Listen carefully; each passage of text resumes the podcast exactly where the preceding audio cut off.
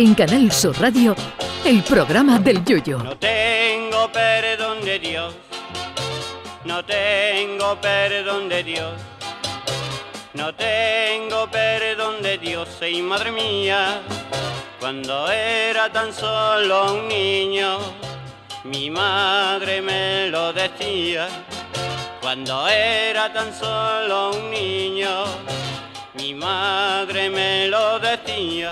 Si no tienen planes para este jueves, no se preocupen, porque hay un gacho en TikTok que se autodenomina el viajero del tiempo, que dice que para este jueves se espera una invasión extraterrestre en la Tierra.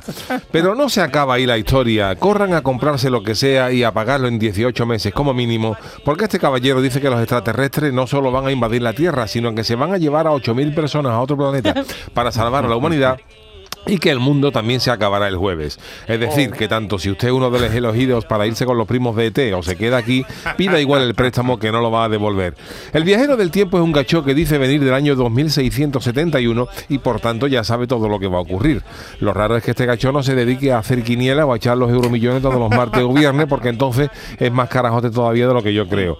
Esta no es la primera predicción que hace y además dice que pronostica más cosas que ocurrirán a 10 años, de aquí a 10 años. Pero vamos a ver, caballero. Si el mundo se acaba este jueves, ¿cómo van a ocurrir más cosas en los próximos 10 años? Este gacho, que parece primo hermano de Perales por la alegría con la que ve la vida, ha pronosticado, entre otras cosas, que el pasado 22 de noviembre una estrella haría explosión iluminando el cielo durante los próximos años. Lo clavó. En vista de su éxito, predijo para el 8 de diciembre del año pasado que la Tierra iba a ser golpeada por un gran meteorito que contenía especies exóticas y materiales desconocidos. Como ven, volvió a clavarlo. Pero aún más lejos fue al afirmar que el 20 de diciembre iba a tener lugar un terremoto de magnitud 9.8 que iba a provocar un agujero en las fosas de Mariana. El gacho tiene una vista que el maestro de Kung Fu al lado suya es un águila. Seguramente este es uno de los que diría bien, eh, los que diría viendo las finales del falla de otros años que mi chirigota era el primer premio seguro. Pero como el año pasado las acertó todas, para este año ha dejado otras profecías. A pesar de que el mundo se acaba este jueves, según sus mismos designios, el 20 de abril tendrá lugar un tornado enorme en una ciudad de, de Oklahoma, el cual destruirá prácticamente toda la ciudad. El 15 de mayo un mega tsunami destruirá gran parte de la costa de Estados Unidos asolando la ciudad de San Francisco. Un mes más tarde, el 12 de junio, llegará el Big One, un terremoto de magnitud 9.5 que abrirá una grieta de 8 kilómetros y que provocará la extinción de muchas especies. Que digo yo que ya dará igual, ¿no? Si el mundo lleva acabado desde el 23 de marzo, pichita mía.